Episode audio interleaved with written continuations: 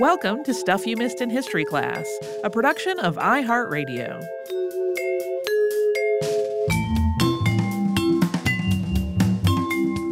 Hello and happy Friday, everybody. I'm Holly Fry. And I'm Tracy B. Wilson.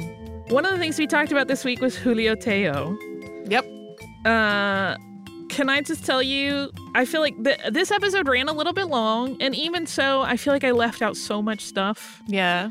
yeah, he had a lot more conflicts that we didn't go into and arguments. There's a big argument that he had with Larco that ended up with them both having to give testimony about it because they got in a fight over a a piece of property that Larco had owned and Tello thought the museum had taken possession of and there were some things stored in it and it was a big essentially like a public brawl once again. He kept getting in these very public fights which makes me nervous just thinking about it, but Mhm. um but he was really passionate. One thing that I I found a little dismaying again we're we're dealing with like english language only sources because i'm not fluent in spanish um and there is not a whole lot of mention of his family life Right. uh, we know he got married and we know that uh, he and his wife had children together that did not all survive to adulthood i don't think but even in the the things i read the numbers shift around like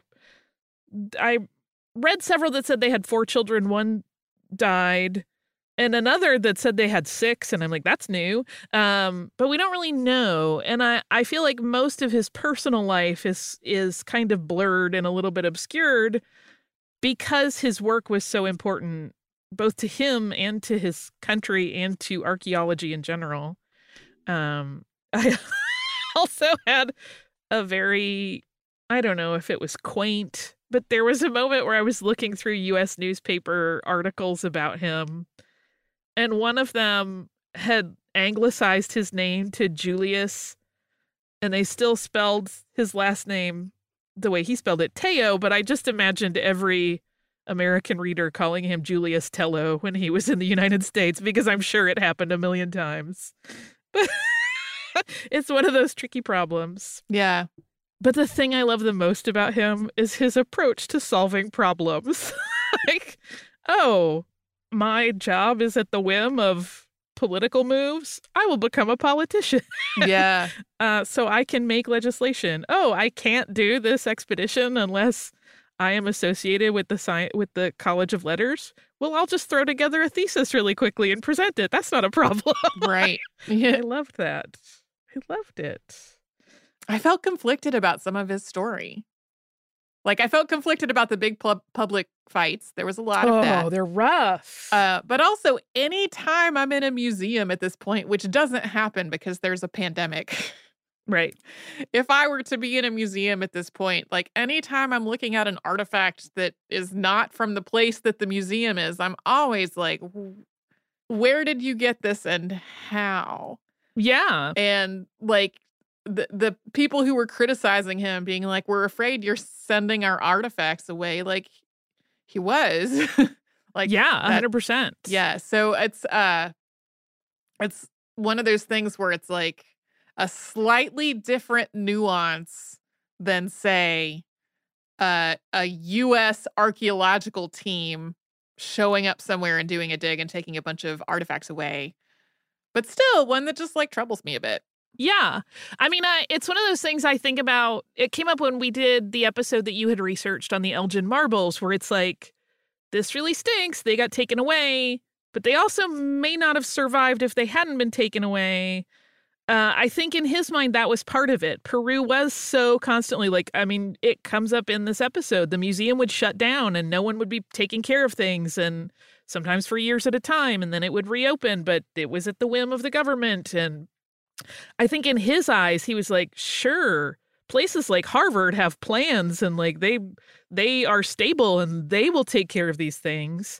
Um, and he also did see it as kind of an ambassadorial effort, right? People will learn about Peru from me, a Peruvian, even though he's not always there to interpret those artifacts.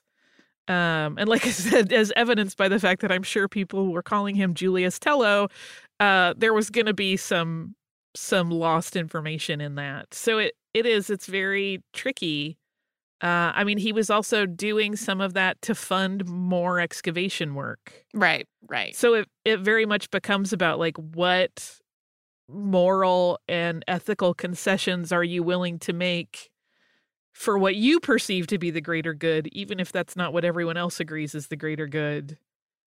This is why humans are so complicated. Yeah. For sure. So we talked finally about Emilie du Châtelet this week. Yeah, I you mentioned that you had been working on it for a long time. We had talked about her at multiple points over I feel like more than a year. uh, uh, sometimes when we are talking about doing uh, a a custom episode as part of a sponsorship, which this was not one of, there will be a theme that we're brainstorming around. And I remember her coming up as a theme around people who were described as people's muses because she was described as Voltaire's muse. But of course, having her story stand on its own instead of being like Voltaire's muse, uh, I like that better. Me too. Uh, and I, uh, it's it's a little bit tricky because so much that's written about her is in context of her relationship with him because it is important and they did like i said in the episode i feel like they drove each other to new levels of development of of each of their individual works. But it also kind of contributes to that problem that she wasn't anything before him and then she became a thing. And it's like mm, no she was already doing some really interesting stuff. Right right. One of the things that i didn't mention in the episode and i'll give people a quick heads up it's a little adult. Um her writing on women's sexual liberation is like 200 years ahead of its time. Oh, yeah. Because she's very like, uh, it should be fine for women to enjoy sex. It should be absolutely great for people to have body positivity and sex positivity. And if you are with someone and you're not getting that, you should move on. It's not worth staying. Like she's very completely like, this is I don't I don't know why you would ever stay in a relationship that wasn't enjoyable to you, uh, which is pretty interesting because we mm, don't. Yeah. Again, in the 1730s. yeah. Um, one of the things that I really like about her is how it really does seem like when her romantic relationships ended, like sh- they continued to be fond of each other and and in in one another's lives. Because like I know for my own personal history, if I break up with somebody, it's because I did not like who they were as a person anymore, or else they did not like who I was as a right. person anymore. And like there has not been a continued affectionate relationship in the vast majority of cases. And for her to have been like, yeah, Voltaire and I are not really together anymore. We still live together. We still do all this academic work. It's not a problem. Right. Well, and even Voltaire is said, you know, those long 20 page letters back and forth with Richelieu, mm-hmm. he is said to have been a little suspicious initially about them uh, and then saw one and was like, oh no, you're literally just talking about physics. Okay, I'm not, it's fine. Um, right.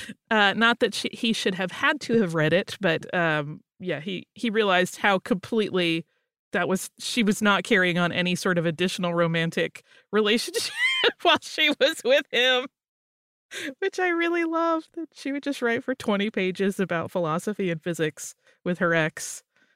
Pretty great. Um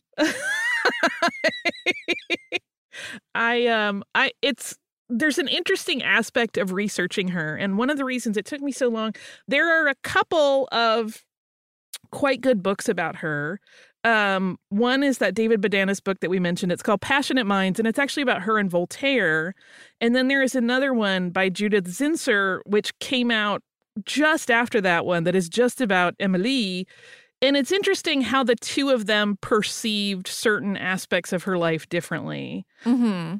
David Bodanis, in many ways, sees her to my mind, this isn't a criticism of his work, in an almost romanticized view. Like there tend to be more polarizing approaches to her father loved her, her mother was mean to her, she was amazing, and not everyone saw it. Whereas uh, Zinsser recognizes that she was clearly a genius, but is a little less definitive in some of those, where it's like, mm, no, her mom might not have been that mad about it. She just knew, like, this was not going to lead to a path that she could sustain as an adult. Sure. Um, and so it's it's just an interesting comparison.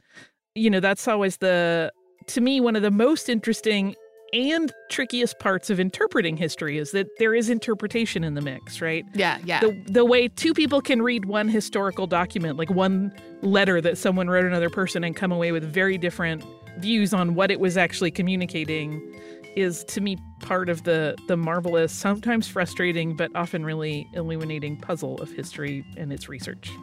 yeah. Uh, thank you so much for joining us this week. We hope you have a beautiful Friday and a beautiful weekend, uh, whatever form that takes for you. And we will see you right back here next week.